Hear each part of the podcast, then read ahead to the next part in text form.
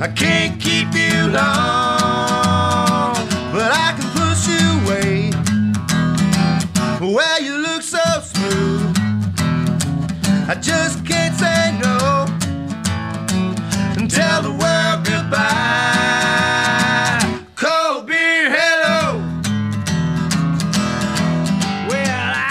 Ladies and gentlemen, welcome to the rebirth of the R&D podcast. I am the R. Will Rab. Follow me on Twitter at Rab Will. He is the D, the Landaws. Landon Doan on Twitter at Landaws. Buddy, how you doing, man? Uh, not too bad, good brother Rab. It has been, uh, I would say a hot minute, but that would be a lie since we have decided to fire up the R&D project again. I was looking at uh, the last time we dropped an episode. It hasn't been a full year, but God, were we close, March 19th of 2019. So once again, it is so nice to be joining you, the lovely listener, with my buddy Will Rab as we bring you whatever the hell the R&D project is. It's a chance for a couple of radio guys to be able to vent about stuff that doesn't really fit into the context of the shows that they do. Oh, though to be fair, if you listen to my show locally, the, the Phil Show News Talk 987, uh, WOKI here in Knoxville, Tennessee, that really doesn't stop me from talking about whatever I want to, whether it's, you know, has anything to do with the format, but, you know, I'll probably have less talks with management in this aspect as opposed to, you know, my day job.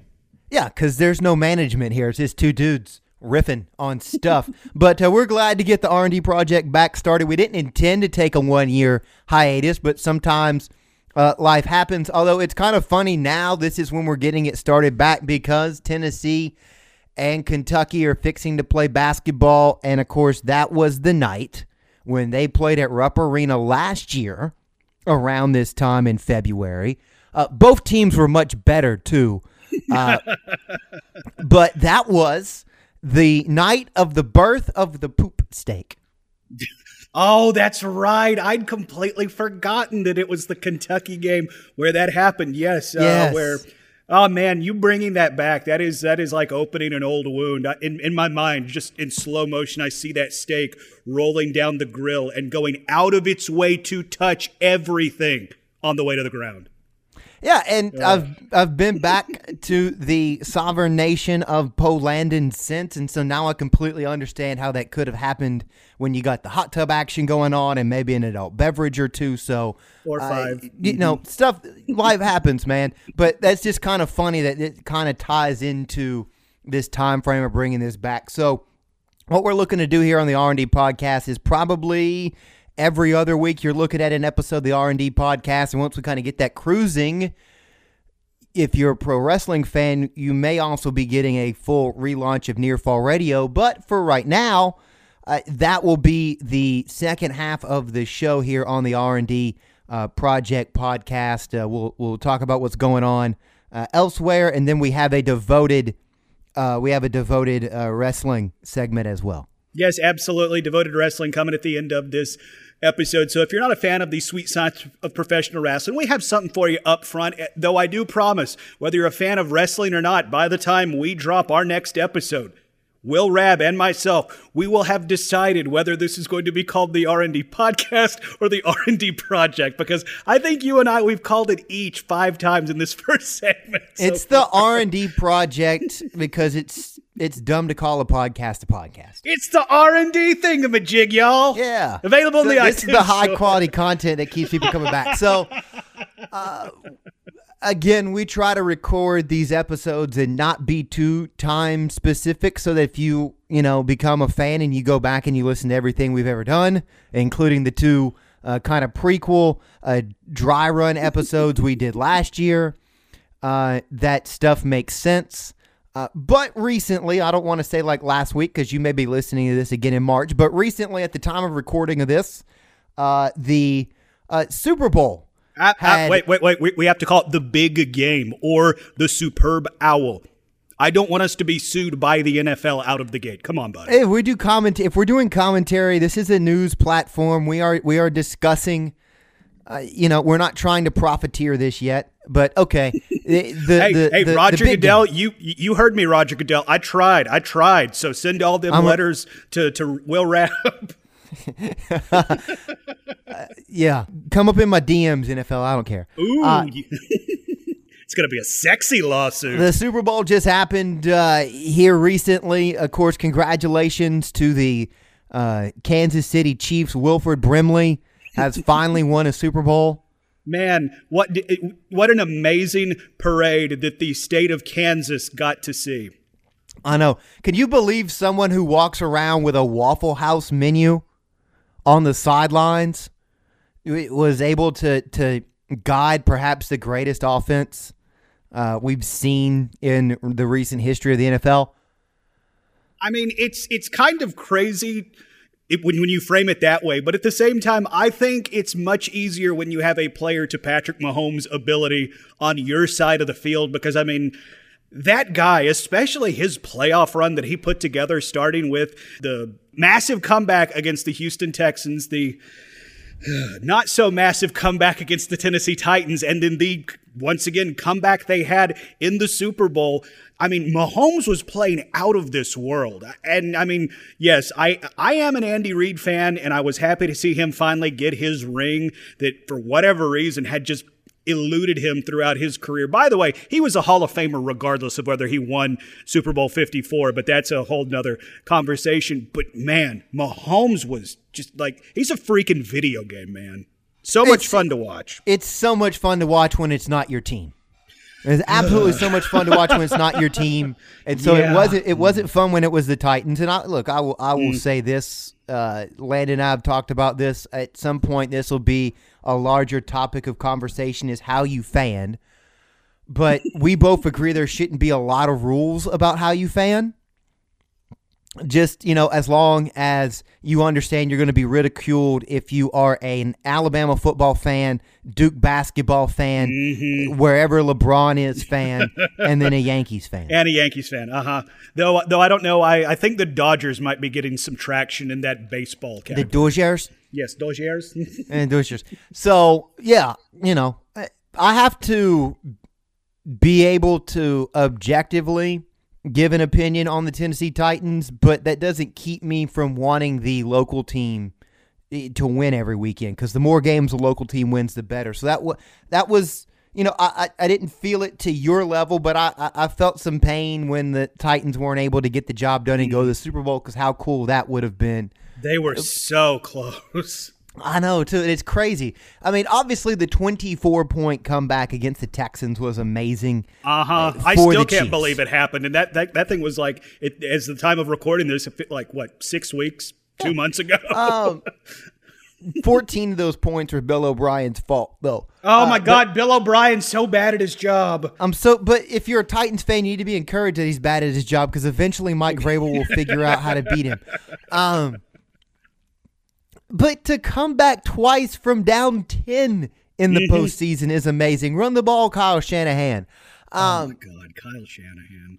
I mean, run the ball. It, it's it, it it is interesting though, and again, not to get too deep into sports because that's what I do Monday through Friday, eleven to noon Central Time on Off the Bench. The podcast is available uh, through your major podcast platforms, uh, Apple Podcasts, and you can also uh, search on Audioboom. You can just look up WCDT Radio and get that podcast. Um, That's a good plug right there. that was a good plug. That's a that's a nice professional segue. I'm getting better at that. We'll let you plug your stuff here in a minute uh, as well. But I I found it so interesting when you ask really smart NFL people and you say, "Well, hey, shouldn't you know this team or that team done done this or that against the Chiefs?" And they say, you know, it's just completely different to play them because they put this imminent pressure on you to feel like you need to score as many points as possible uh, because they're virtually impossible to stop. So it was truly uh, an, a, an amazing team to watch, and congratulations to them. But I mean, come on, Dawes. Eh, That's my day job to break down the game. There's so much other stuff that happens with the Super Bowl. Yeah, let's talk about the halftime show that is totally Yes. destroying America.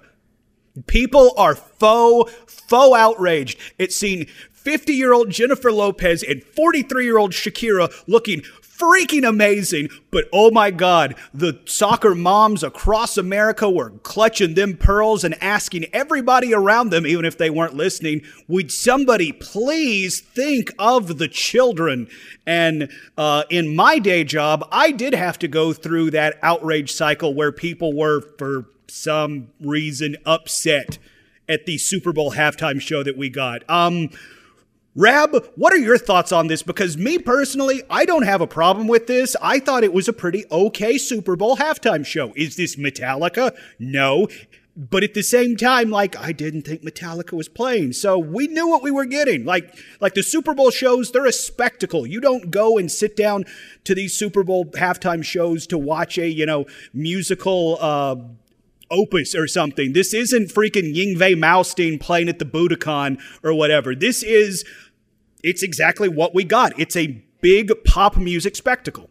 It it is the NFL trying to reach as wide an audience of, as possible and create a spectacle and dr- draw people in who aren't necessarily interested in the game.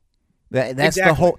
That's Mm-hmm. the whole thing with the Super Bowl, and, and it's something I've discussed a little bit as well o- on my show, and, and we'll get back to this in a second. That the Super Bowl is kind of a hard watch if you're a hardcore sports fan because most of the spectacle of the Super Bowl has nothing to do with the game. But as far as the halftime show uh, went, look, I didn't think it was exceptional, but Jennifer Lopez and Shakira, aside from looking pretty, which they both do, and like you mm-hmm. said, J Lo's fifty and Shakira's forty three, and And here I am. I'm going to be 35 in like two months, and, and I already feel like death warmed over. Yes. So thanks for They- wrecking the and curve. two two attractive women were dancing rhythmically to Latin music, Latin pop music, for 30 minutes, which was better than watching Terry Bradshaw bumble and stumble his way through the the the, the pregame, halftime, and postgame show. Uh, so again, I'm not the target audience for the Super Bowl halftime show. The last good Super Bowl halftime show, which I only know because I went go back, I went back and watch it in retrospect because when your team's in the game, you can't think about the halftime show because you're trying to figure out how your team's going to win the Super Bowl. I Down ten, hint, hint. Uh, uh, Sean Payton with the uh, Onside ambush kick, onside kick Yep. uh, which LSU, by the way, had practiced this year in case they needed it, which just shows you how awesome LSU is. Um, so I'm not the target audience, but Prince was the last good halftime show. Uh, Bruno Mars was okay. Uh, You know what? I'm I'm going to surprise myself. I'm going to go to bat and say Lady Gaga was the last. Lady, g- Lady Gaga. halftime- No, uh, okay, But- yeah. but I'll actually, I'll actually, ch- I'll, I'll actually get Lady Gaga was the last good one. Lady Gaga and and Prince are the last two good Super Bowl halftime. But I mean. Prince's halftime performance that that was a thing of legend. Like like if if if it had to come out on the Monday after his Super Bowl halftime show, and the NFL's like, yeah, we're never doing another Super Bowl halftime show because nothing will ever top that. I'd be like, okay, NFL, I get that But, because I mean, uh, like like. Oh, just just thinking about it, him coming out playing Purple Rain by himself in a thunderstorm. Just the hair on my arm is standing up. It's awesome. Uh, I'm, try- what, I'm trying to remember what's the song where he the what's the song he opened with, and he and he comes up, he rises up. Oh, what was it? Uh, I mean, think of the eh, people of Earth. We are here to get ourselves through whatever. Oh, uh, dearly beloved, we are gathered here to uh, get through this thing called life. Let's go crazy. That's Let's how go we crazy. opened. That's what he opened with. That was so good. yes. Uh, in retrospect, and I almost did. And unfortunately, I almost didn't realize it because again, in 2009 during the Super Bowl, I was just like freaking out. Oh my God, My team's the down Saint- 10 at the half. the- the, the Saints are down ten at the half. They're never going to get to another Super Bowl. Damn it. Um, and they haven't since because the NFL hates them. Seriously, the NFL, like, like, like, I'm not saying that the NFL has it out for the Saints, but God, they have gotten the baddest of beats when it comes to They have gotten jobbed. Uh-huh. Uh, but the, the Super Bowl halftime show doesn't necessarily appeal to me a lot anyway. There are elements, okay, so like Missy Elliott showed up a couple years ago and upstage Katy Perry, uh, Beyonce upstage Coldplay, which, I mean, to the shock of nobody. yeah, because Coldplay, Coldplay sucks. I mean, Coldplay is like if, if you could make white people music a thing and come to life, that's exactly what Coldplay is. That is that is the whitest white people to ever white You know, people. you know the problem with ever. Coldplay is it's like if you take Dave Matthews Band and you two and dilute it in water. but any okay, so Woof. I didn't think it was that big of a deal. First of all, I'm not a prude. I, I'm a, I'm a grown ass man. Yep. I'm 31 years old. Um, Okay, Mike Gundy, settle down. yeah. Eh, Now my uh, my niece and nephew weren't there because they've been hit by the flu bug. Oh, but even if they were there, I wouldn't have worried about it because I'm not their parent. And on top of that, I didn't think it was that risque. Okay, so Lo was kind of spinning around on a stripper pole, but hey, she worked hard to learn how to do that for that movie she's in. So I would be pulling that trick back out of the bag. Um, and there there was there wasn't nudity. It was a little bit risque, but that's what pop music is now. So how many? Here's my real question: How many of these people who were offended by the Super Bowl halftime show ha- have taken their tween age daughter to an Ariana Grande concert? Hmm.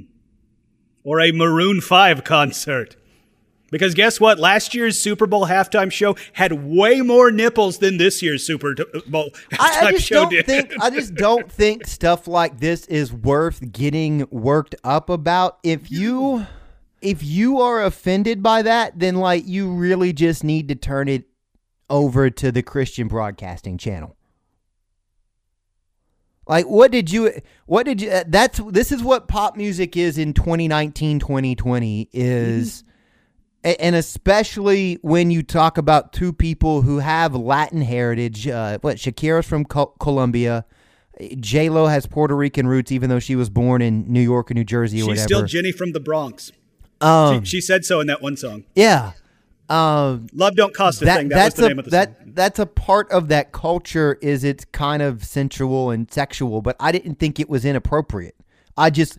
I was mostly not interested in it because I couldn't, I didn't know what half the songs they were performing are because I don't listen to J Lo and Shakira regularly, and then Shakira did her imitation of the Turtle Man and, and live action, and I was like, okay, what the heck was that? So Yeah, I I, I, mhm. I had to re- rewind it a couple times. It's like, did that really just happen? Which in the moment was hilarious, but apparently that uh, that has some Middle Eastern ties. Uh, Shakira has some Lebanese heritage, and apparently that was kind of a tip of a cap to that. So I thought that was kind of cool after the fact.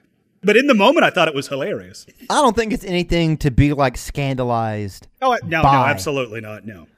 I mean, there, there's always people who are just always going to be offended. So outraged just- over everything. And it was funny. One of me, uh, one of my colleagues and I were talking about this perpetual outrage culture that it seems like we live in.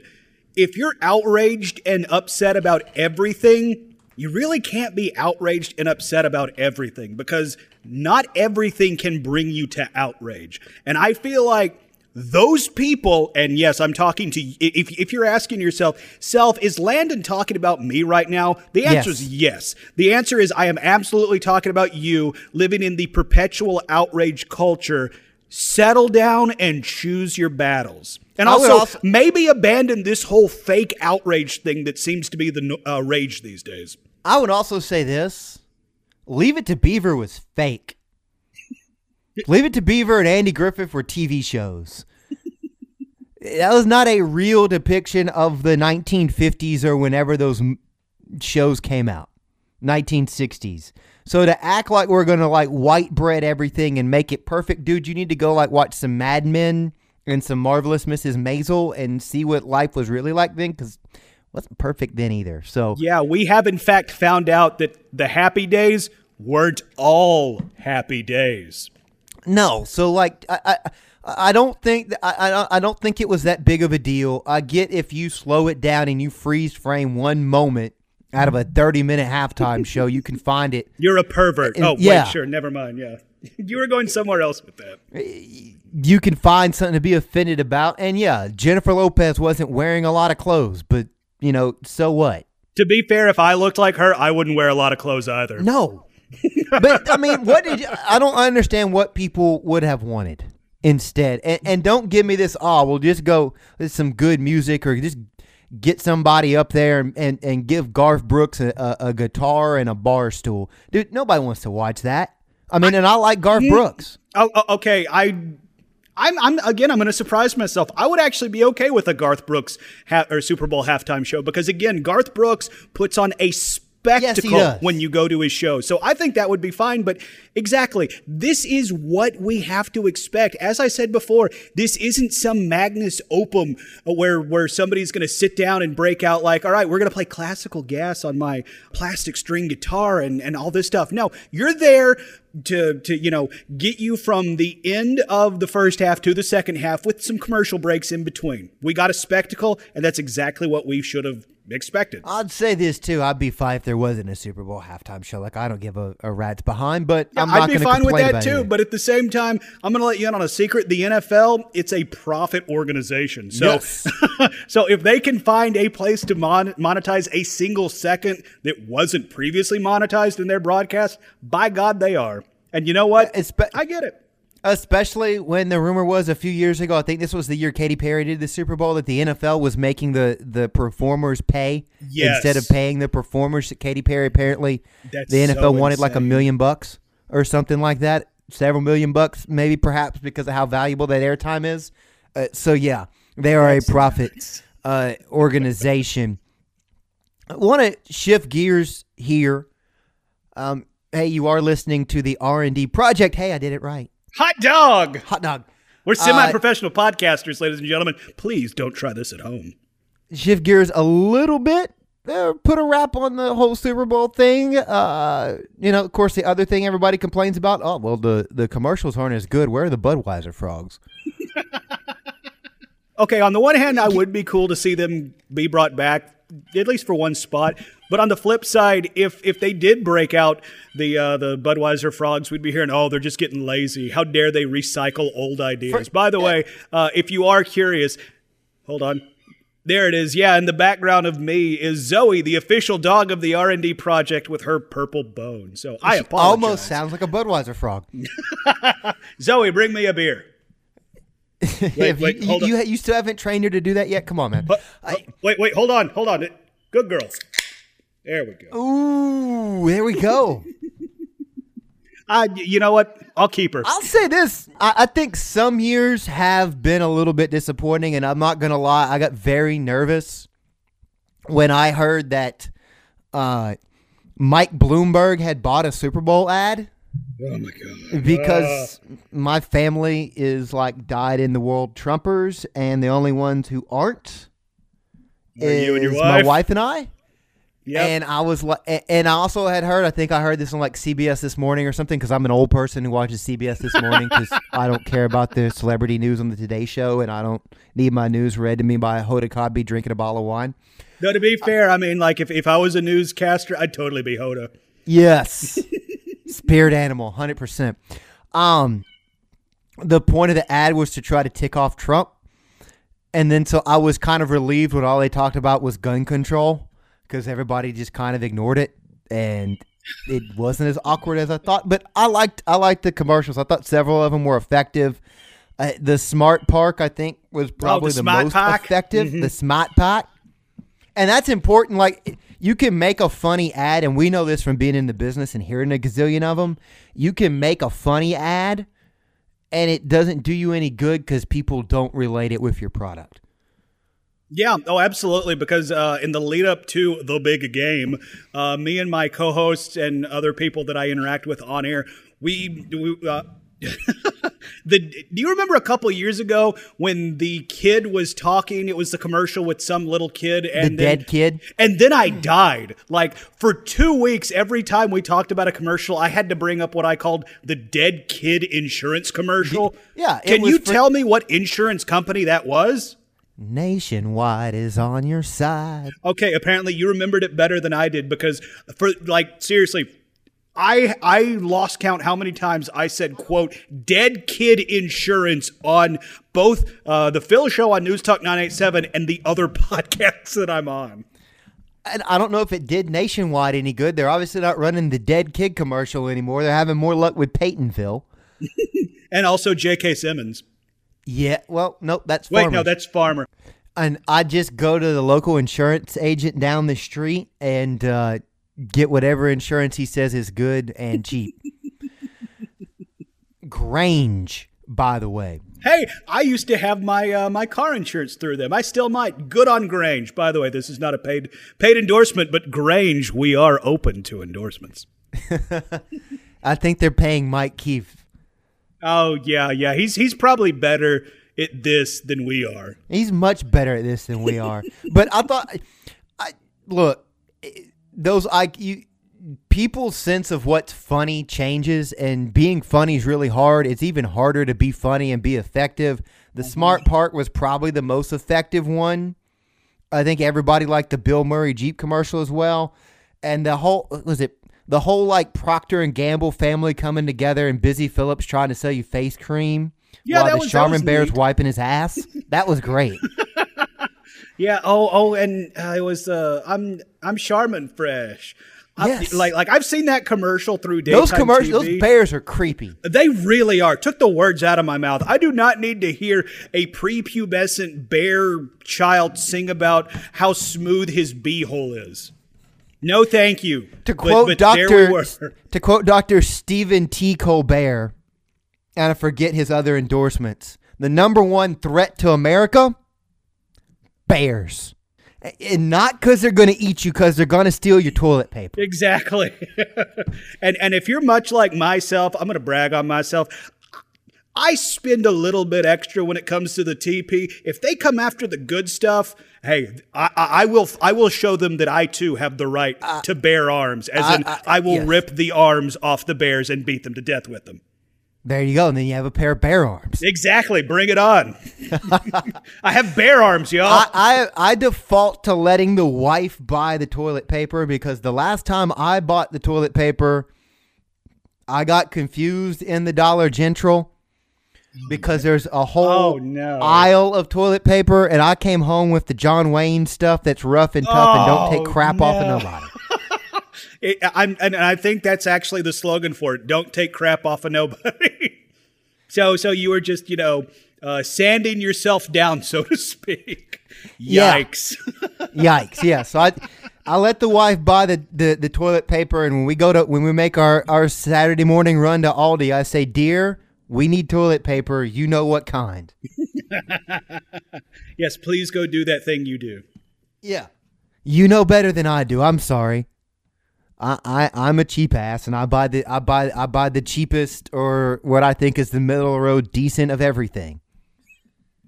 No, no. I mean, I, I, I respect you for being, you know, financially responsible, but TP ain't one of those things you can skimp on, dude. I used to buy the 88 cent toilet paper from Kroger when I was in undergrad. Oh my God, you savage. like, sell plasma. Come on, dude. Dude, am I going to buy 88 cent toilet paper or am I going to buy a case of beer? Both. You sell plasma. Come on. All right, so there's one other thing I wanted to, to talk about overall. We kind of have our thoughts on the Super Bowl real quick.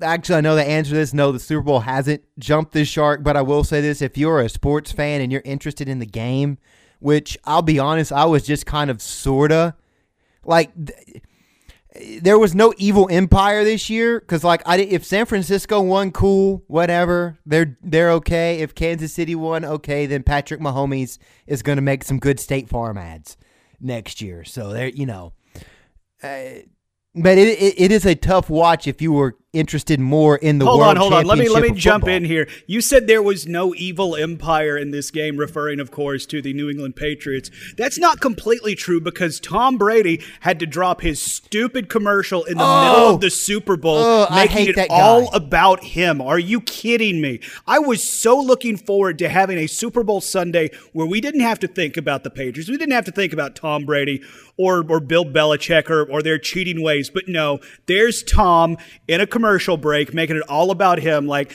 like I remember years ago when Alex Rodriguez signed with the New York Yankees, and he made that signing and the announcement in the middle of a World Series game, and people killed him. In my opinion, rightfully so, for ma- for taking the spotlight off of a game for their world championship and put it on himself. And guess what? Tom Brady did the exact same thing during Super Bowl Sunday, but I don't see people killing him for it. Like, I don't get that. Well, first of all, and I think he should kind of get killed for it a little bit. I don't think he was actually because that was an ad for Hulu, right? Like Hulu has live sports. Tom Brady yes. likes like, Hulu. And, that's the thing. Tom Brady announced he's coming back in Hulu. What what darkest uh, no, timeline no, no, no, living? I don't think. I think we knew he was always. I think we knew he was always coming back. I, the, I didn't.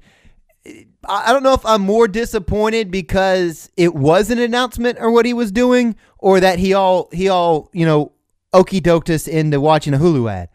Um, because he put the picture out on Instagram and it's like him leaving the stadium. Mm-hmm. That was a fake announcement. That was a work. And but I don't know what's worse because the whole I said it the whole like, you know, being mysterious tweet just be a man and say what you're doing. Like I ripped Tom Brady a new a new backside. Not that Tom Brady cares what I think. whatsoever because he's a eight bazillion time Super Bowl champion and he bangs G- Gisele Bündchen. Yeah, so things are going okay for Tam. Yeah, things are good for Tam. But I almost would have preferred that would have been like some mysterious tweet about his future than an ad for Hulu. I don't think he was actually upstaging the game. I just didn't like the ad campaign. It, it, and I didn't he, like the fact that duped he was inserting himself back into Super Bowl Sunday when guess what? His he and his team didn't deserve the right to insert themselves into Super Bowl Sunday. Well, That's just fair. my They- opinion. Yeah, just thanks to Derrick Henry, they weren't in the game. Yes. Pay the man his money. Seriously, I don't I don't get why this is so hard. You, you Pay you- Ryan Tannehill too. Just don't pay him as much. Yeah, yeah, you franchise him, and then Franchise, figure out yeah, what you're going to do for the future next year. Because the Titans are winning the Super Bowl next year. Yeah. All right, so uh, shifting gears here completely to wrap up on the Super Bowl. It was mostly enjoyable, uh, thanks to frozen margaritas and bacon wrapped shrimp. I didn't have frozen margaritas, but my mom came over and made her world famous best margaritas in the world. So Oh, that works those out. are those are really good. She made them. She's I've had those before. You know, the wife the wife got a new uh, blender from the Ooh, okay. Pampered Chef people, and it's actually a cool blender because you can cook soup in it because it'll heat up and blend wait. the food. Um, what and it makes good margaritas too. You just don't heat them up. Uh, soup so we had to make the margaritas? That sounds terrible. yeah, boiling margaritas. that sounds like something in the bad place. Which again, Uh-huh. I'm I'm can't believe the good place is over with, or is it? Because when are you listening to this show? I gotta I gotta bring I gotta bring up something else. And one of the things we try to do on this show is, you know, we are going to talk sports adjacent stuff, but not like get into the X's and O's because again, that's what I do Monday through Friday on OTB. Hey, I snuck in another plug there. On There you are, like a true professional. Like it, I, I, I, do that better than Jr. does, saying, "Hey, don't forget to buy some barbecue sauce." Um, which I recently did an interview with good old Jr. So if you want to go hear that, we'll tell you how to go do that at the end of the show because it was a good Absolutely. interview. Yeah, remind me to bring this back up when we get into our wrestling talk because I mean, at this point, you're practically an employee of AEW, right? I, I talked to J- in in in a four day span. Interviewed Tony Khan and Jim Ross. Oh my God, man! Hey, look if the if the if the peop, if the PR firm offers them, I'm gonna talk to them.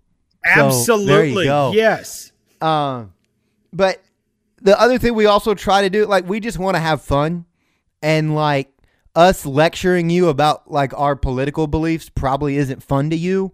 And I want you to listen to the podcast and enjoy everything else, and not skip it because you might not have the same political affiliation as mine.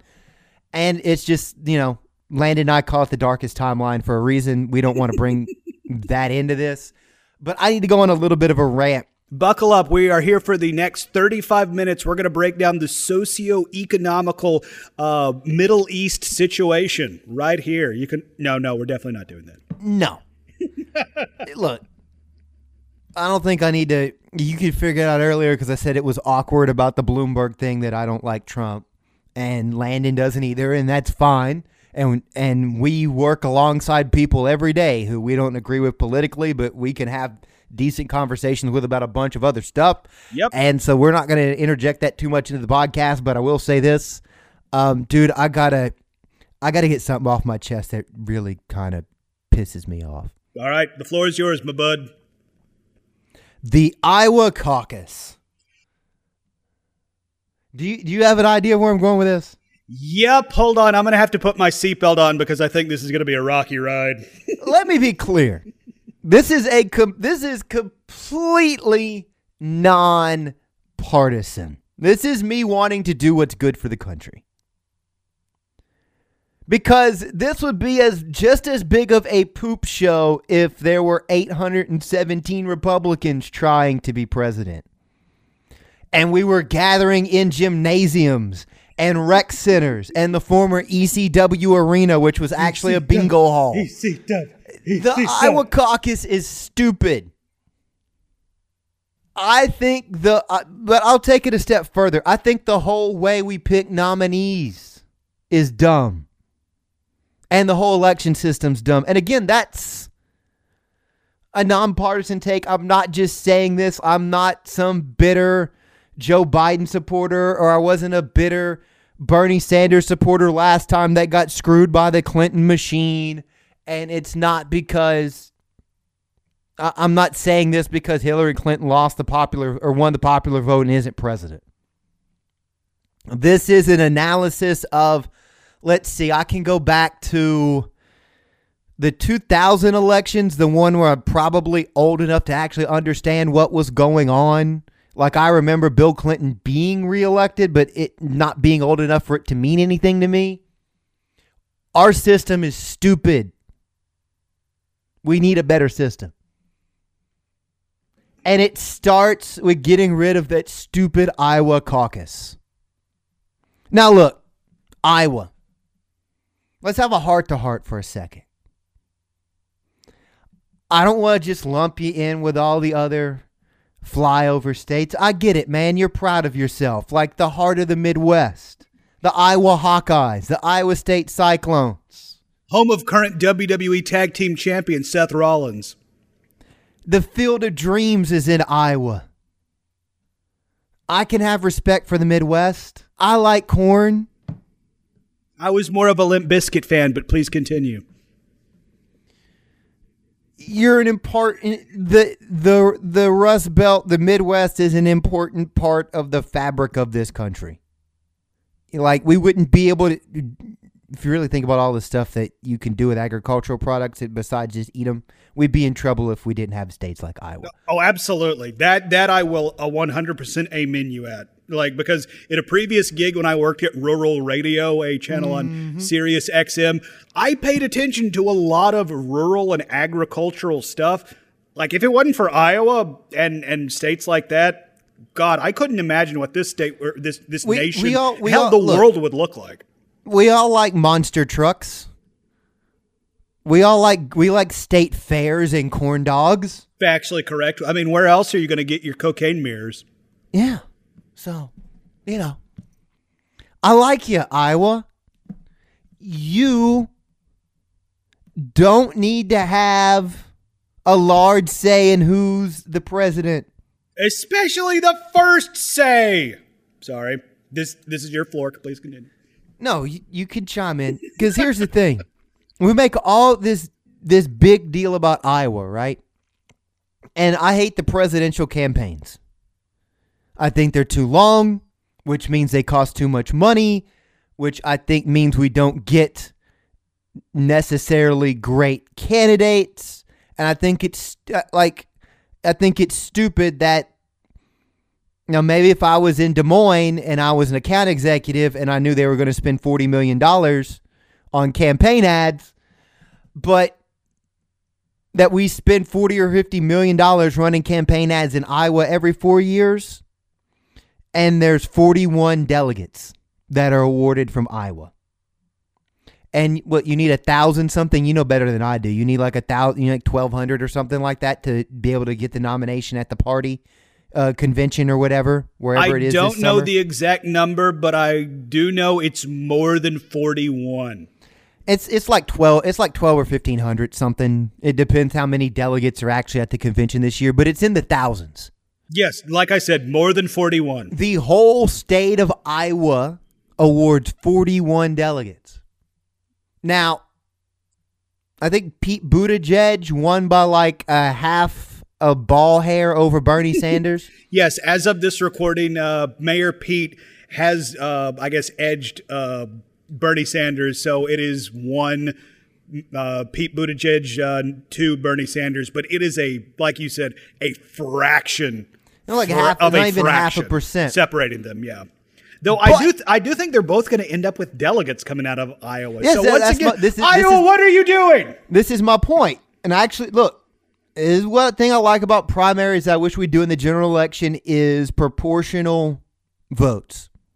So Hmm, they're okay. assigning these delegates, and like it doesn't matter if it's Tennessee, Maine, Iowa, South Carolina, Nevada, they all kind of get to make up their own rules. But basically, if each state, like Iowa, has 41 delegates, they award them proportionally, and then some states will give the person who got the most, the highest percentage, get like a bonus delegate. You get a bonus point for actually winning. Okay. That's that's interesting that you say you're you're pro that because I've uh, I've seen a lot of people come out and say that they just do not like that. Uh, hold on, because I like that for the general election because I can explain why I like it. Um, but we spent a year in Iowa, and people spend millions of dollars campaigning, and Pete Buttigieg, I think, got nine delegates for winning the primary, and they spent a year there just because it's the first. And tens of millions of dollars, like you've already said. Yes. Now, look, I don't know if we can make this all work, but something tells me if we can all vote on the second Tuesday in November, Which should be I- a national holiday, by the way. we should vote on we should vote on the first Saturday in November. Ooh, Um, ooh, I do like. Well, I mean uh, that that would mean nobody in the South would vote because I mean if you're not going to a wedding on a football Saturday in the SEC, you're definitely not going to vote on a football Saturday in the SEC. Come Okay, on, so maybe we don't need to vote in November. Maybe we need to do it before football season. exactly. Or maybe we need to get, you know, we could just have one polling place in Knoxville. We could just put all the voting booths in Neyland Stadium. Ooh, that will definitely get some butts in seats for democracy. There you go. But that aside, uh, if we can, and again, it involves the states, and the states report their their numbers in. It's not just one big federal conglomerate, but eventually we get it all figured out. Who the president's going to be? Can we just not have all fifty states vote on Super Tuesday or whatever, and then we know who the nominee is? Or at very at the very least like streamline this thing and not have it drag out because like people announced their campaigns for 2020 and 2019 and spent a whole year kissing people's butt in Iowa. Again, res- hashtag respect to the corn farmer. You- that children of the corn vote's very important. But do you like you see where Oh, I'm going here? Like, we need to streamline this process. I, I, I a thousand percent agree with you. And unfortunately, this isn't the first time that the Iowa caucus has had a. I'm going to use the. Uh, yes, if I was going to use the technical term, a snafu, a kerfuffle, if you will, because back in the 2012 election on the Republican side, again, I just like like I'm I'm naming this Two winners. Yes, they named two winners. Uh, for the longest time, Mitt Romney was the runaway winner, and he moved on to New Hampshire because, once again, you go from Iowa to New Hampshire to be the president. What the hell is going on? Anyway, while while Mitt Romney is on his way to New Hampshire, uh, Iowa's like two weeks after the fact. Also, after the New Hampshire primary, uh, yeah, Rick Santorum actually won. Okay, Like, but, okay. wait, So what? we want to we want to get into the wrestling stuff here real quick. So let me just put a, a, a bow on all this. Two things. Number one, Iowa shouldn't be first. Number two, they shouldn't have a caucus for something as important as president. Like I get it. Like I understand. Like the the the birthplace of the caucus, and I think it still probably has merit like if we're talking about a like county election and like the Knox County Republicans get together and caucus on who they think should run to be mayor. But we should have primaries for president and if we can figure look, you can figure out how to make an app do anything. So we could totally let people go vote in a primary and rank and let them pick like their top 3 candidates and then divide up the delegates accordingly. And, you do that in every state and you figure out how to streamline that process. Again, I would be cool with this all went go vote like the you know March the 3rd or whatever Super Tuesday is where the majority of states do their primaries that gives you time to certify all the votes and then you can have the the conventions over the summer and the Democrats and the Republicans can slobber all over each other. I love that idea. I really do, especially the aspect of all 50 states voting at the same time. That would fix the whole thing of like, we're going to drop, you know, $50 million in Iowa over a one month period just so we can try and get a head start out of the gate when it comes to primary season. Also, like if if they're not going to go to full 50 states voting on Super Tuesday, how about you rotate it? It's like, I'm sorry, Iowa, Y'all have lost, in my opinion, the ability to hold the first primaries because like this is this is too big of a thing to completely screw the pooch Yep. on. And this is this isn't the first time y'all have screwed the pooch when it comes to this. This is only this is only the democracy of our entire nation. Like like lying in in you know, just hanging out there. And and I was like, ah, whatever, okay, sure. Once again, we screwed up. We're Iowa. Come to Iowa where things screw up. And we have corn. Oh, and, and corn. And also, real quick, while we're talking about how broken our political system is, it's 2020. Can we get rid of the electoral college?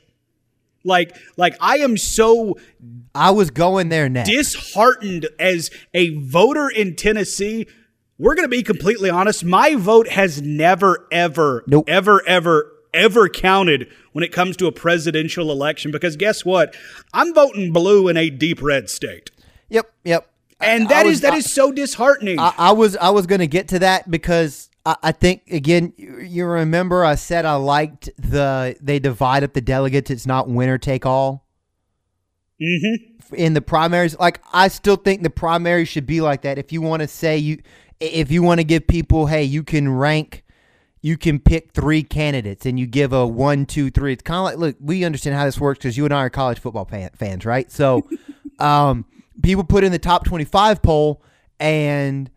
Uh, in parentheses, they show you like the team who's ranked number one. They show you how many people voted in first place, but they do that ranking and they rank the teams one through twenty-five, and there's a point system.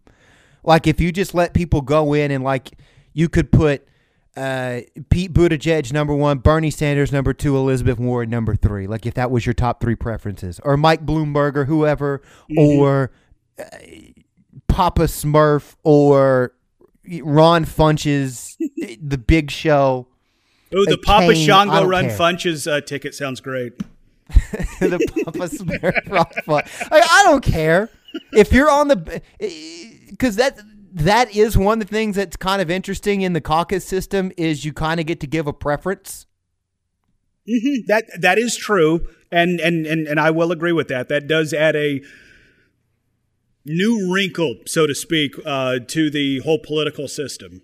And then it, again, it's not winner take all because I didn't like winner take all in the general. So why would that be good in a primary? I would kind of do the same way we do the delegates uh, with the electoral college, and I think it would maybe make it fair. Like I don't, I don't think just like the straight popular votes good because obviously the places with more population are going to matter. I mean, So- I, that that will end up happening, but at the same time, I really don't see the drawback in that because by you saying that, does that mean that people that live in highly popu- populated areas that their vote means less than you know? If you lived out in in some rural county where the chickens outnumbered the humans like like two to one or something, I'm still just trying to figure out a way to make the candidates want to care about as many states as possible in both the primary process so that people will come to Tennessee and campaign. Um and also during the general election because, like you say, the state of Tennessee doesn't matter because it doesn't matter if 51% of the state votes for a candidate or 99% of a state votes for a candidate. Whoever gets the most winner take all, you get however many electoral votes Tennessee has. And I apologize because I don't know how many electoral votes Tennessee has. But if you had the two candidates, right? And so let's just let's just make this easy and there's some state out there that has 10 electoral votes, right?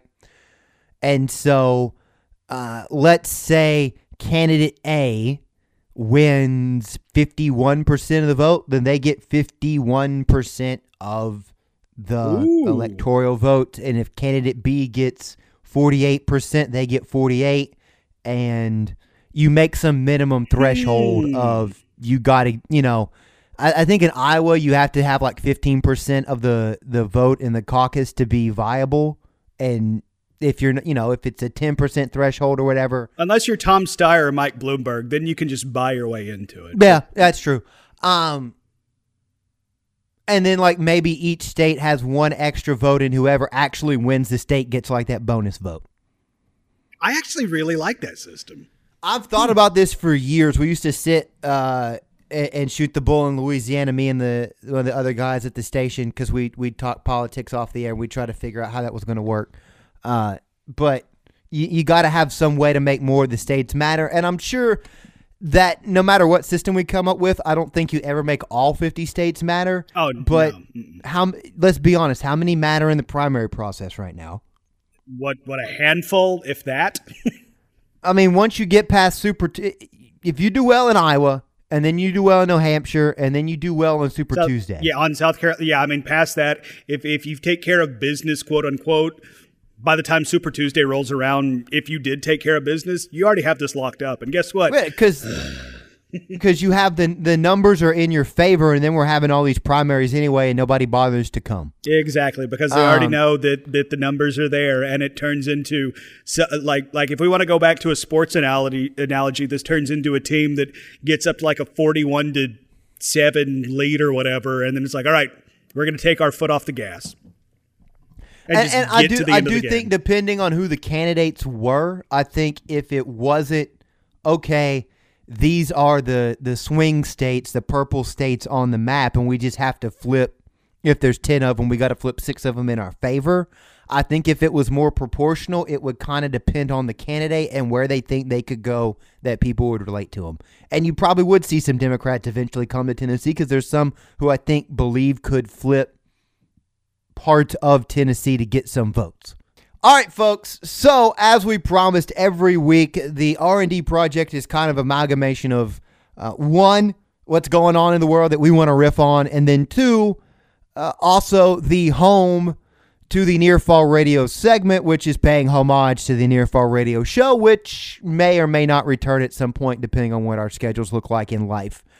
Uh, but right now, especially since half of the Near Fall Radio team hates the WWE product so much he doesn't even watch it, probably can't do a whole show on that. So when we come back, Dawes is going to uh, hop into the driver's seat. We're going to talk about the sweet, sweet science of professional wrestling. First, though, ladies and gentlemen, the debut words of wisdom from Papa Ron Swanson.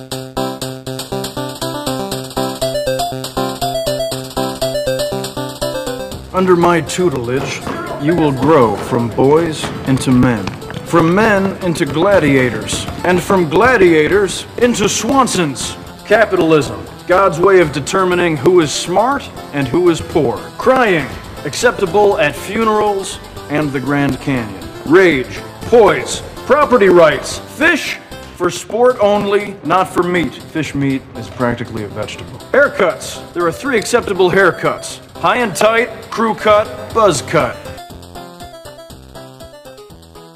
Ladies and gentlemen, welcome aboard the Monday Morning Monorail podcast. This is Justin Monorail. And Samantha Monorail. Every Monday morning, along with our kids, Not always. but sometimes, we take you back to the happiest place on earth with news, Upcoming events sometimes rumors, and tasty treats. of course, tasty treats. We even occasionally help you plan your next trip to the Walt Disney World Resort. Every episode now including a Disney deep dive with the Dawes with Landon the Dawes Dome. So listen and subscribe on iTunes, Stitcher, Google Play, wherever you listen to podcasts. And enjoy the Monday Morning Monorail podcast. Ladies and gentlemen, ladies and gentlemen, welcome back to the R&D Project. I am Landon Doan, the D of R&D Project, and I am joined as always by my co-host, my uh, tag team partner, if you will, and that's very appropriate for the segment we're entering into. That would be Will Rab. Rab, how cool is it once again for us to be behind the microphones talking about the sweet science of professional wrestling? Absolutely fired up about it again. Maybe one day down the road, there's a, a full on near fall radio. Maybe that's one of those things where this is a segment, and then kind of like, you know, like uh, back in the day, they usually just would tape Sunday Night Heat before Monday Night Raw or whatever. But when it was a big deal, Heat was live at the pay per view, and you got Yep. to see the one match before the pay per view. I think that might be what's in the the destiny for near fall radio. Um, i- is to be that thing that every now and again you get a special full edition of near fall radio before a big pay per view or after a big pay per view. But I'm excited to talk uh, some professional wrestling because for the first time in several years, thanks to AEW, I have fallen back in love uh, with pro wrestling on a trial basis. See, that's interesting. I was about to say, yeah, we're on the road to WrestleMania. Sorry, I had to break out the Vince McMahon voice there for that one. But you're excited for wrestling due to the WWE's competition, which even though Vince McMahon in a, a conference call this week said he does not consider AEW competition, it's totally competition. It, it is because it's someone else who is putting on a product that uh, resonates with people and has a distribution channel. If you've ever listened to uh, Paul Heyman explain the science of professional wrestling, uh, you basically need three things you need talent, you need distribution, and you need money. And AEW has talent. I mean, we're talking about Cody Rhodes, which, come on, dude, like you The can American use your last Nightmare. name on TV. It's okay. Um, well, WWE's lawyers have made them kind of trepid to kind of go that way. And and I understand that, but it's like I kind of love the fact that Cody is embracing just being straight up Cody. He's showing he doesn't need the Rhodes last name That- yeah. to be that big star. And plus, I also think if he was just just to straight up dismiss his run as Cody, period, that would be dismissing a lot of amazing stuff he did on the Indies just as Cody because WWE's lawyers are like, hey, guess what? You can't do this. Yeah, I, I think actually they have that. I, I think they've cleared that up with WWE's lawyers. I think it's just more of what you say. He likes getting over as Cody, but Cody Rhodes, Chris Jericho, who is The GOAT. still the goat. Um, Jon Moxley, aka Dean Ambrose, Oh my aka such good shit, pal. The Young Bucks, who I had known about because maybe even if I'm not watching wrestling, I'm aware what's going on, on in the indie world. Kenny Omega, who wasn't on my radar until he worked with Jericho The uh, best in Japan. bout machine. yes, When he so wants to, nobody in the ring can touch Kenny Omega. And, and I mean all these young talents. I know some of these guys have maybe had more experience, but I didn't know who they were until the AEW uh, universe, if you will. Uh, Hangman Adam Page, part of the elite, uh, sorta. If you're following along right now, they're going to try to figure that out. Uh, and uh, Dar- Darby Allin Oh literally God. just trying to break himself in half to win wrestling matches. Like, talk about a star being made. Darby Allin is going to be a household name in the world of professional wrestling. And and to jump into what you're talking about, SCU, SoCal Uncensored, the very first ever AEW Tag Team Mm-hmm. Champions. Uh, Jurassic Express, Luchasaurus, like like him alone, that right there would get my butt in the door. Like I I I am a big fan, much like you, of what AEW is doing right now. Yeah, absolutely. I think Luchasaurus might be my my, my favorite collective uh, right now. Sammy Guevara is going to be a star, dude. MJ MJF is gonna be a star. What do you mean, gonna? MJF is the best heel in the business. He is. I just want to tie all that together to make because we talk about the talent, the distribution, obviously now the multi-year deal on TNT, Yep. and the big thing is AEW's not going to TNT and buying. We assume now the second show is probably going to be an hour. They're not buying three hours of content. They may not necessarily be getting paid for it, but TNT's giving them money and saying, "Hey, this is the budget you need to pull off this in arena show." We'll pay for that and we'll promote you. I mean, when Kevin Harlan's on the NBA on TNT, And he's talking about Chris he- Jericho. Tune in on AEW. Tune, oh, in- tune in on AEW. Oh You know, is Jon Moxley going to join the inner circle? Hint, hint. Spoiler: He did not. Yeah, he stabbed a dude with car keys after a dude stabbed him with car keys. Seriously, AEW is so awesome right now. Yeah, it, and it and it is because it's getting back to the roots of professional wrestling, and that's part of what we talked. I talked about with Jr. on on OTB is he would talk about this for years when he was kind of on that Hall of Famer schedule with the WWE, and he was watching other uh, product and saying, "Dude, just like get back to the basics. There's a good guy, there's a bad guy." This is why they don't like each other. This is what they're fighting for. We hope you enjoy watching them beat the hell out of each other. Ring the bell and let's go. Yep. Yep. And that's what AEW's doing. And I tell you this all the time in an off air setting. I don't have three hours on Monday night to watch Raw. I don't have two hours on a Friday night to watch SmackDown, another two hours for, for NXT. I mean, if I was going to make time for a WWE product, it, It would be NXT. Yeah. Mhm. but I can go and I can watch AEW Dynamite even if I go watch it later because I recorded on the DVR. And it's two hours. It's action packed. A lot of times they get to the main event and I'm like, holy crap, have I been watching this for an hour and a half already? But it's not laborious. And then if I want to watch Dark, I watch Dark. You put on uh, Being the Elite. That's 15 minutes to get some storylines and watch Adam Page be drunk. and I can be caught up on that, and I can do that on an I can do that on, on a a Thursday or Friday afternoon when I just want to have some downtime before I go do a call a ball game, and that's what's perfect about AEW is it's not bloated. It doesn't feel like it's a pain to watch, and they're asking for a two hour commitment.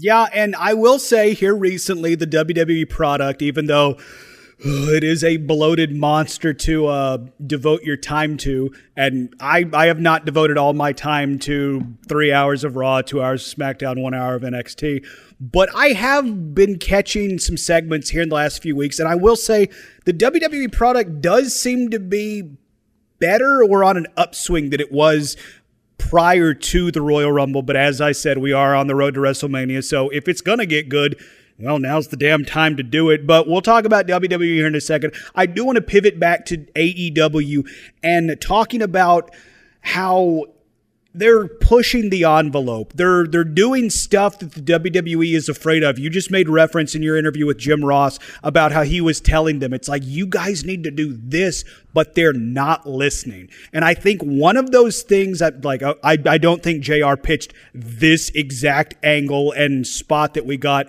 on the most recent episode of AEW Dynamite. It was the it was the main event segment. It was MJF delivering his 10 lashes to Cody.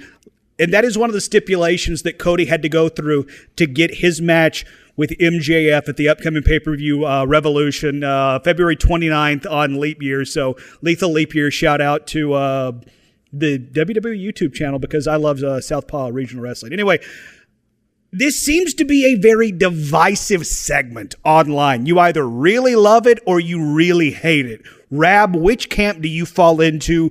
Because this was a brutal segment to watch. I think Bleacher Report in their Dynamite recap summed it up perfectly.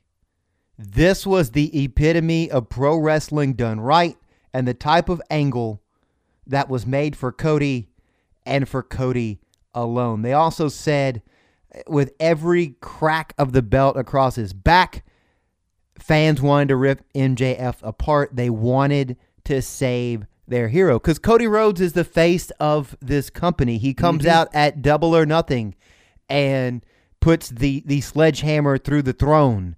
And he was one of the guys. It was Cody's idea to do the original all out indie pay per view that was kind of the precursor to All Elite. It was the spark to to what turned into It, All it- it Elite was, Wrestling. it was it was the spark to All Elite, and he's the face of that company, and he's kind of the flag bearer, the flagship for.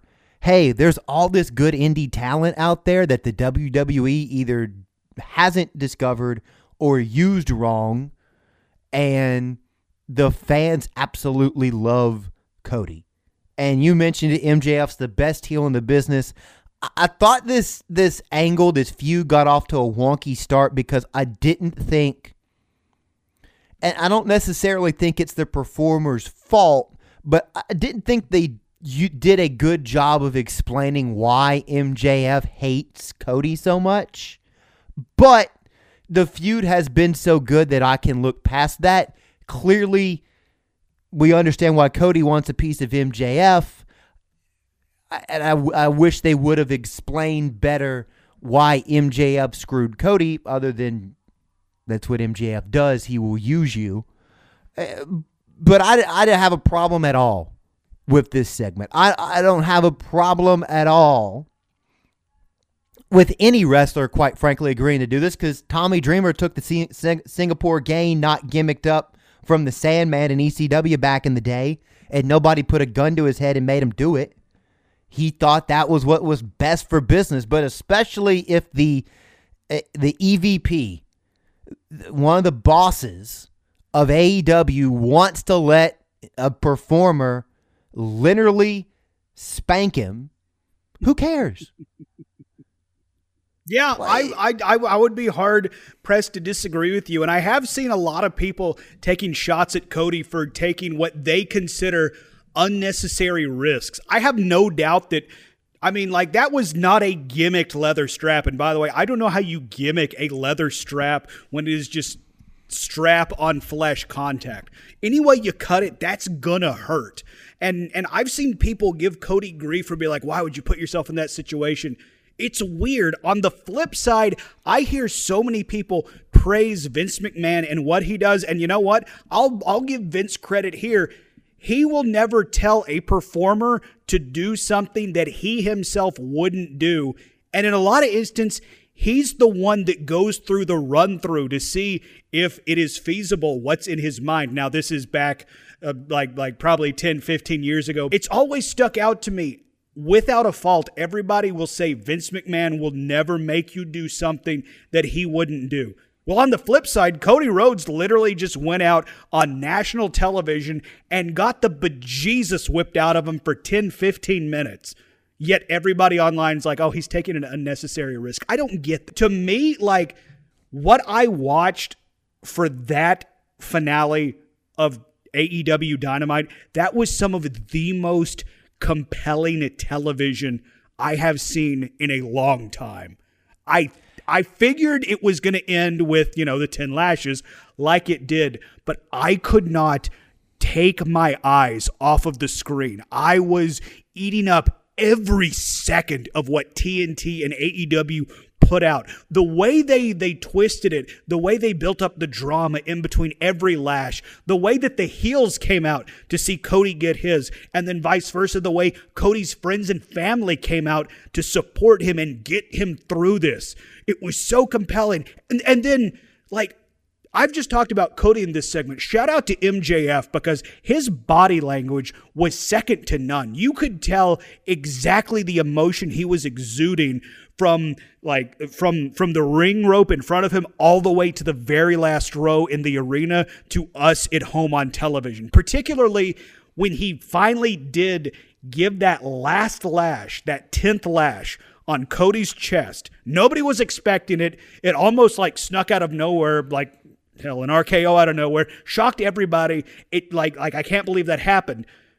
You saw MJF go from angry and hostile to disappointed because he wanted Cody to break and say he wants no more, which would then get MJF out of his match with Cody, to then being that dastardly piece of shit heel that he is, taking Cody to Dick Kick City, bang right in the ring, and then running out of running out of dodge like the like the dirty heel he is. That was like, I know we're only like what five maybe six weeks into this calendar year.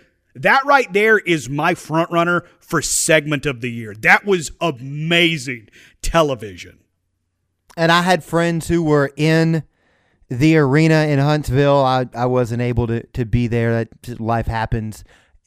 The the atmosphere was great all night. I had friends saying they were, you know, how hot the crowd was and, and were sending me videos of the mm.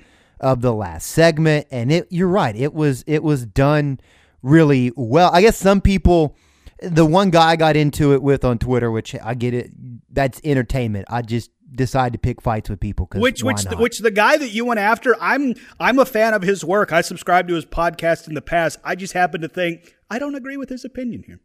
Hey, look, the I mean, like, er, er, last night I was arguing with a, a wrestling fan. Monday I was literally telling Derrick Mason, who played for the Titans, that he was stupid. So whoa, whoa, whoa, whoa, whoa! Settle down. Don't don't be going after D Mace.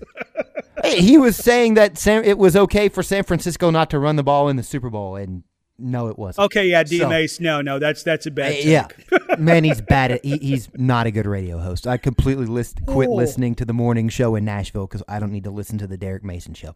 And you shouldn't have fired uh, Nick Kale. Anyway, uh, don't don't fire people. Uh, Yes, particularly my employee or my employer. Don't fire people. That segment was. So, I mean, I guess some people have an objection. Objection. The guy I was uh, talking with last night thinks everything in wrestling should be worked. Well, you mentioned it. You can't gimmick that belt, so he's like, "Well, you just shouldn't do it at all." And the alternate scenario he presented, like, would be entertaining. Like, I'm not gonna say I don't want to watch Cody. I, I would. I would eat up Cody versus Butcher Bunny and Blade in a handicap match, but it doesn't make me want to pay. What's it going to be? Thirty nine ninety nine or whatever on pay per view. Uh, Fifty nine ninety nine. Does it make me want to pay sixty bucks to watch Cody beat the ever loving hell out of MJF? That segment Wednesday night makes me want to pay sixty bucks to watch Cody get his and beat the tar out of MJF. I am literally frothing at the mouth, waiting to give Comcast my fifty nine ninety nine so I can watch Cody rip the head off of MJF and then take a dump down his throat. Like Yes. after that segment on Wednesday, I cannot wait to see MJF get his. And that right there, ladies and gentlemen, makes it a great, great segment of professional wrestling. And and I think too because and I guess some people could say, well, Cody, if you were going to go through all of this, don't you want like something to show for it in the end in a strap? But you and I are not strap marks. Nope. that should tell you how much Cody's pride means to him that he is going to get whipped on television 10 times with a belt. Fight in a steel cage against Wardlow, which, by the way, big that's the debut of. Wardlow, right? God, that like like I am so looking forward to seeing what that guy can do in the ring. Cause I mean, like the aura he puts off, that is a bad son of a bitch. And the first ever steel cage match in AEW history. How cool is that? Of on course, Dynamite. Of course, Cody's gonna be doing the, the first steps when it comes to AEW. that I mean, you booking the territory, baby. I get it.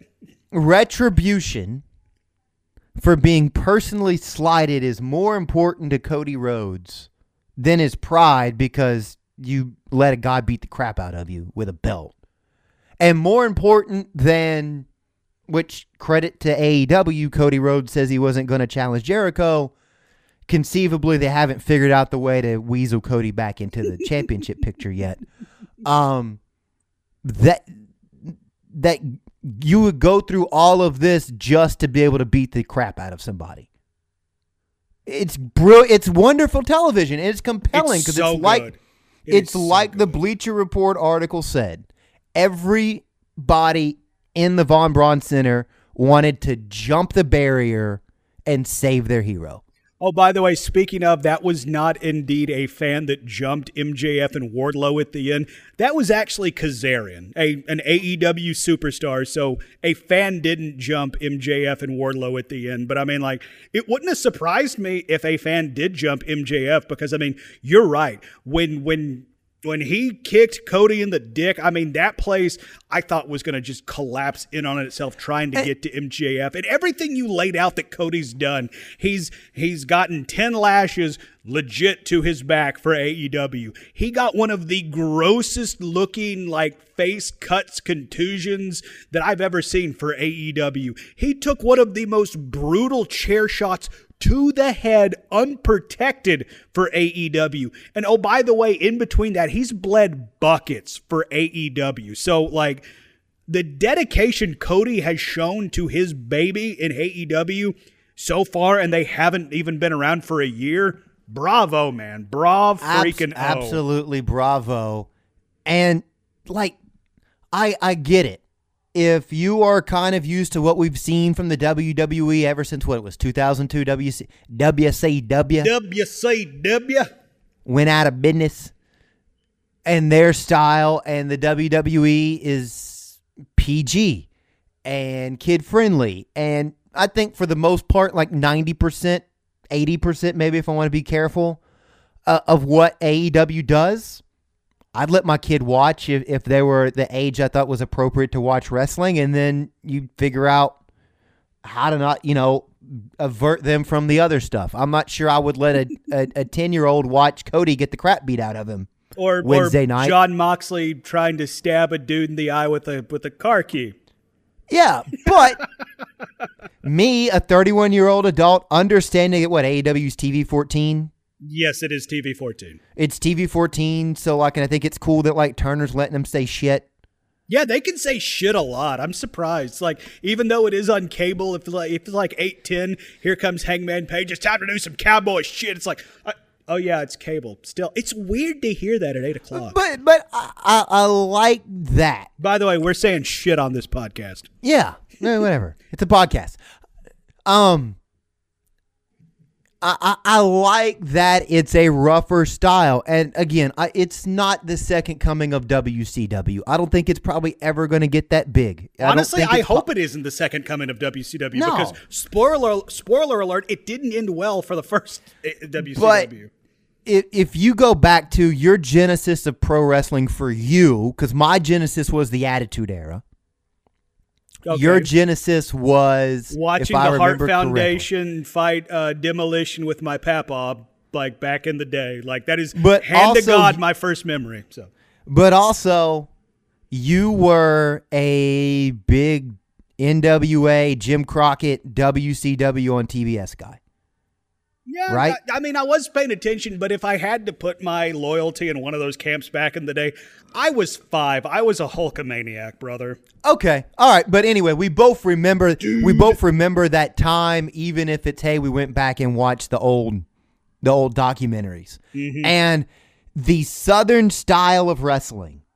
The NWA, the Jim Crockett promotion, the Mid Atlantic Championship Wrestling, the Jerry Lawler CWA, which was big in Huntsville, by the way, the Continental Association. The old territory days were very, very stiff Uh-huh. and yes. edgy and physical. And again, it wasn't all this like I won't say it wasn't masterful, but it wasn't this intricate promo cutting storytelling.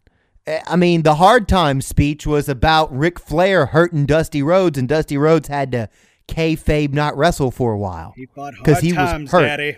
and it was hard times, Daddy, because you sidelined me. Mm. That's what AEW's doing. That's why it's working. Everybody wants to see Chris Jericho get his because Chris Jericho tried to blind Jon Moxley. He didn't try. He he he half succeeded. That bastard. Yeah. You know, and, everybody wants to see MJF get his because he's an arrogant little prick and he's making Cody jump through all these hoops just to have a just to have a match with MJF because not just anybody's worthy of an MJF match. And I want to see the next story of, of Cody or Kenny Omega and Hangman Page and the Young Bucks because I'm going to be honest, I think the Young Bucks characters are kind of come across as dicks in AEW. Like I'm actually cheering for Omega and Page whenever these teams meet.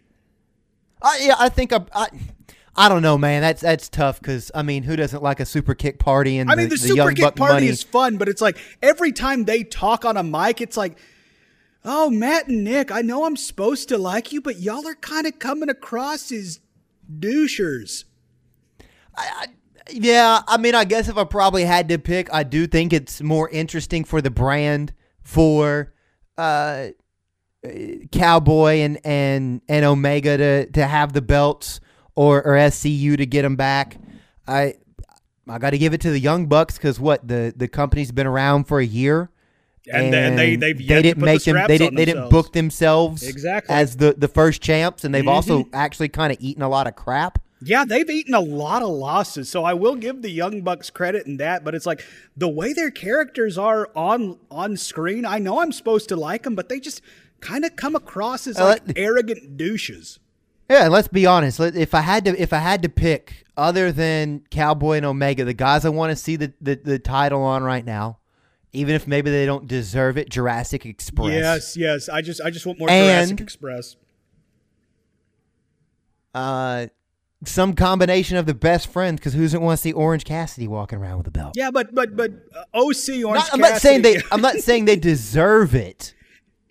I'm Or- just saying, like I would, I would take like the, I would say one of those just because I think it would be entertaining before the Young Bucks. Oh, it would absolutely be great, and and I would love for the best friends to get more traction because I think both of them are great in ring uh, performers. Uh, they're a great tag team, and oh by the way, on the outside you have the most over thing in all of all elite wrestling, Orange freaking Cassidy. Oh my gosh, I love so good. guy. So amazing. Get, I, I could just watch him for two hours at the Jaguars practice field from being the elite, just like drop kicking, tackling dummies. I actually heard some notes uh, from the behind the scenes shooting of that. If Orange Cassidy stayed out there any longer, they were actually going to name him the starting quarterback. So Nick Foles and both Gardner Minshew told him to get gone.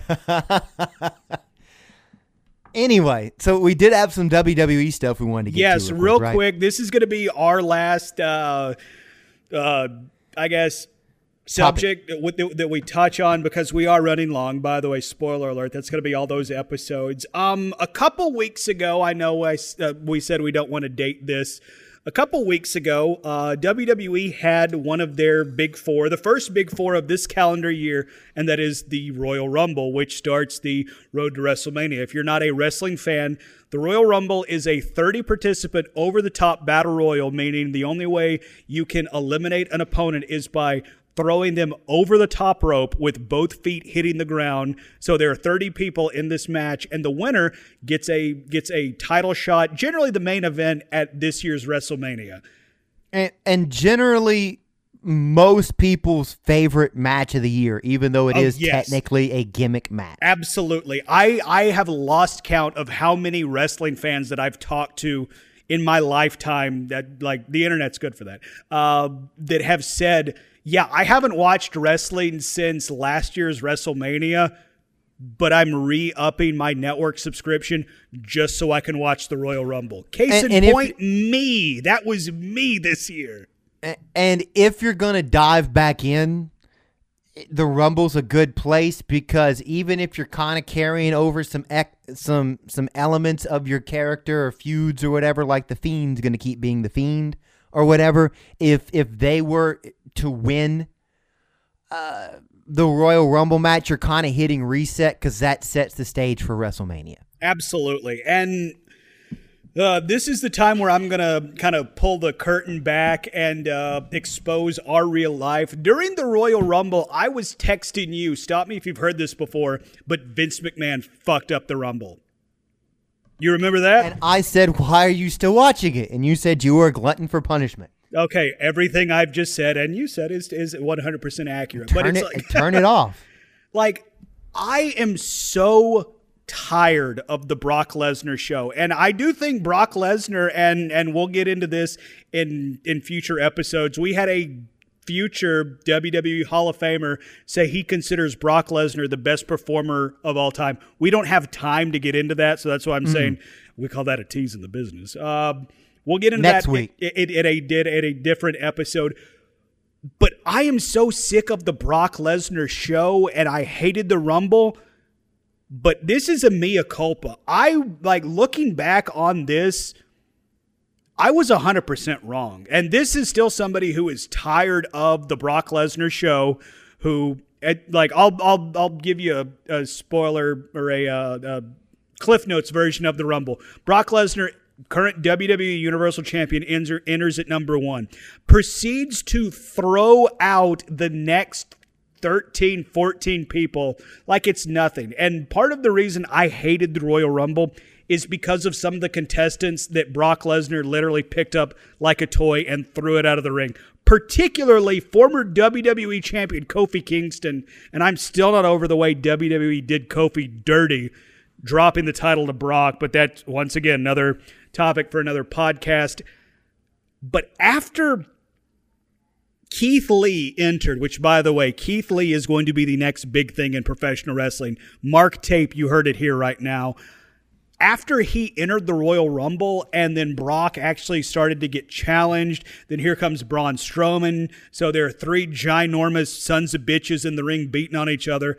And then here comes Drew McIntyre. Drew McIntyre is being billed as the Scottish sociopath or whatever. Great in the ring, fantastic Great redemption look. story. Yes. Oh my God, the story that he had because I'm I'm so glad Another you show. mentioned this. Like like a decade ago, he came to the WWE and Vince McMahon stepped into the ring and said, "This is the chosen one, pal. He's the future." And then guess what? That didn't happen. That that that totally did not happen. That blew up in his face. And good on Drew. He instead of wallowing in his own sadness, he went out back on the indies, busted his ass, improved his craft, and he's at the top of the game. And guess what? WWE noticed that, brought him back, and now he is the Royal Rumble winner from this year, heading to probably main event WrestleMania against the Universal Champion Brock Lesnar, where he is going to beat Brock Lesnar. I like WWE, WWE Universe. This is a 100% mea culpa. I apologize for saying that this Royal Rumble was bad. Even though the first half of it was the Brock Lesnar show, which I've already said I am so over. I am tired of the Brock Lesnar rigmarole when he doesn't want to try, which unfortunately it seems like it's 90% of the time as opposed to the 10% where he does try. When he does try, he is must see television. But I just think it's interesting, at least for me, how I went from just very vehemently, I hated the Royal Rumble, to having some time now and seeing how it played out, which, by the way, wrestling fans, maybe we should, I don't know, hesitate on the instant reactions and let things play out. That would just be my suggestion to me. Maybe you want to uh, adopt it to yourself, but it's like, I am. I am so excited for this year's WrestleMania. Like I, I never thought in a thousand years I would want to see a Drew McIntyre Brock Lesnar main event, but after this year's Royal Rumble and the build they've done for it so far, I'm on board. Well, let's just hope they don't fumble it at the goal line because eh, the the sense I get because I still I don't I don't watch the WWE product, but I'll talk to you about things or I'll listen to a a, a podcast or an interview. Or rather, you Yeah. hear me rant Yeah. and yell when stuff goes wrong. and it just seems like people keep saying we don't want A, B, and C, and Vince McMahon says you're gonna eat your vegetables. damn it! A, B, and C, pal. Uh, but Vince, we don't like broccoli. Well, I don't care. Eat broccoli. Damn it. This is Broccoli Mania. Yes, pretty much. and then also, and I thought the the Wrestling Observer guys who do the Wrestling Observer radio show that I just happened to stumble upon riding to a basketball game the other day made a good point. The creative's just not good. Like they can Oh, find an angle. Oh angle. my god. like they can find an angle. Okay, so this guy did something to that guy, and that's why they're gonna fight. You know, because we got a pay per view Sunday, and so we need an angle because these two guys are gonna fight. But they don't always tell good stories. No, they really And- don't. I mean, like, That's what AE. That's what AEW is doing so well. Is they're telling stories you want to know about. You want to know why MJF hates Cody so much. We know why Cody wants his retribution. We still want to know why MJF screwed Cody. You want to know is Christopher Daniels going to join the Dark Order and who's the leader of the Dark Order? Pretty much the only thing in AEW you don't care about is whatever the hell Brandi Rhodes is doing. Uh, uh, uh, hold on, let me get in here. Uh, this past episode where we saw Brandi come out during Cody's 10 lashes, and apparently, according to uh, AEW Dark, the Nightmare Collective might be done. Which oh well, that would that would be an improvement. Yeah, but I was just it- saying over the last year when you've been looking at stuff that AEW's been doing. yeah, because You- the I mean, Nightmare, Nightmare Collective was was the drizzling shits. It was the yes, worst. it was it was it was not good. Uh, to borrow But- a uh, term from uh, Jean-Ralphio, the West. hopefully the WWE is getting back because they have perform they have great talent. Oh my God! They have Like, talent. Dude, they have If, if you look at this roster, this is the most Yeah. talented roster WWE has ever had. Now, that might be some of the whole mentality we have to go out and sign literally everybody so they don't go to AEW.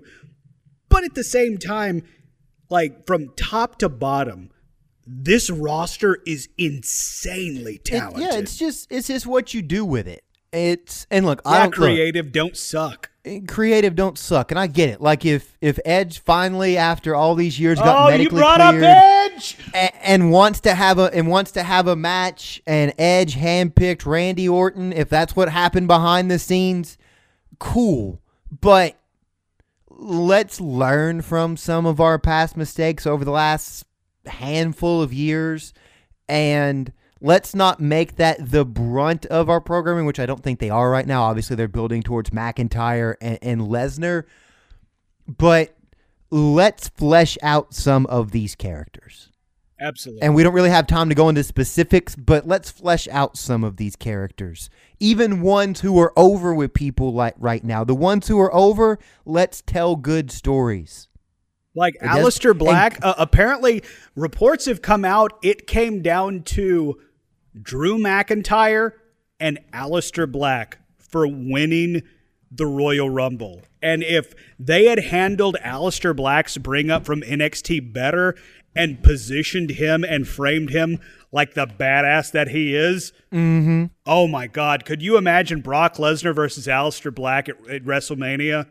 Or, or let me ask this is a good question too, because this was an example again on the, the with the Wrestling Observer uh, show. Okay, so uh, one of the hottest things in the WWE right now is Bray Wyatt being the Fiend, Mm-hmm. and okay, so the Dark Order's not quite on the same level, but they've kind of mm, ever since I said to you, "Hey, I'm just not digging all the occult stuff that AEW's doing," and you were like, "Hey, I think the Dark Order has some potential."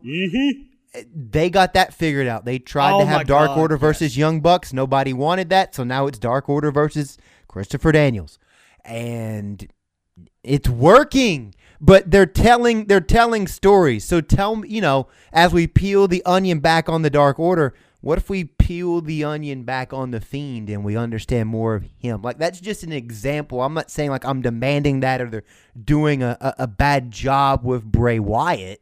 Obviously, they're not. He's very over right now. Mhm. One of, one of the best things they're doing creatively, and it's like I do But think, tell stories. yeah, absolutely, and I do think that is something they're going to have to realize or figure out after Bray gets hit, or excuse me, the Fiend gets his first loss, because I mean the the Fiend has been untouchable. He has been this Michael Myers. He's been Jason Voorhees. He has been Leatherface. He is this monster that you can drive the, you know, screwdriver into the brainstem, but guess what? As soon as you look away, he sits back up and he comes and just completely wrecks you. And and this is something that WWE is going to have to realize how they're going to handle because they can't let the fiend keep going forever undefeated otherwise this turns into the the reign of terror back at the you know 2003 2004 where all the heels just kick the shit out of all the faces all the uh-huh. time Well, it, if you if you do it well and you conceive it well, I, I do think the idea of you mentioned the Michael Myers Jason Voorhees type thing where they're down but never out. Okay, maybe Bray Wyatt disappears for a while. He loses. We think the hmm. fiend is buried. It's some sort. It needs to be some sort of very extreme physical match that someone overcomes him in. The cast And of Supernatural comes back together to bury Bray Wyatt. you do a casket match or you do a I don't know, you do some sort of extreme match and then the fiend disappears. And it doesn't have to be for long, but the fiend disappears for like 6 weeks. And then out of nowhere he comes back. I would honestly say longer. Like like if a character is going to disappear, let him stay gone until when he comes back. It's going to be one of those moments where you have to get online and talk to all of your friends about, oh my God, did you just see the fiend show up? But we're we're varying into uh, fantasy booking, so I am going to um, pull the brake, so to speak, because otherwise we'd be here for hours. So uh, Yes. Rab, I think this has been a pretty, pretty good uh, rebirth of the R and D project. So uh, before I give my plugs, why don't you give you some plugs for the lovely listeners? Absolutely. You can check me out on Twitter at RabWill, either arguing with celebrities uh, way above my weight class or occasionally saying something And intelligent about sports. You can also check out Off the Bench Monday through Friday, 11 to noon Central Time at WCDT. Look that up on TuneIn or check out the podcast, uh, WCDT Radio on Apple Podcasts. Subscribe to that. You can also look it up on Audioboom, and it's on the WCDT social media channels as well, which if you just search for WCDT, you'll find it because we're the only one. Uh, so there you go. If you want to hear me talk about sports in a semi intelligent fashion, uh, you can do that every day, Monday through Friday. And he's good at talking semi intelligently. Uh, As you've seen for the last hour and 47 minutes. yeah, exactly. This has been going on way too fucking long. Yeah, by the way, I just censored myself. That's neat. Uh, follow me on Twitter, L A N D O Z. Please go follow me, Landon Doan. I'm the best. Landon Doan, not the rest. That's where you can follow me, 280 characters at a time. I also run a website, buttmunchchips.com, buttmunchchips. Sit on your butt munch. Uh, that's where you can find, I guess, the now. Uh, most up-to-date episode of the R&D project. I would also invite you to uh, subscribe to it in the iTunes store. Be sure to search R&D project uh, and leave us a review and subscribe. Remember, five stars or GTFO. I'm also on the Phil Show on News Talk 98.7 WOKI, radio station locally here in Knoxville, Tennessee, but streaming worldwide at newstalk987.com. Also available in the iTunes and Google Play Store. Just search the Phil Show, newstalk987.com. And also, one more plug. Every week, every Monday morning, as a matter of fact, the Monday morning monorail leaves the station, and that is your most up to date news on the Walt Disney World Resort, everything that's going on right there. And oh, by the way, I have a full blown segment where fun stuff always happens. So, uh, Rab, anything else on the way out? Peace, love, and chicken grease. All right, with that, I am Landon Doan. He is Will Rab. We thank you for joining us once again on the R&D project. You've been great. We've been the R&D project. Stay classy.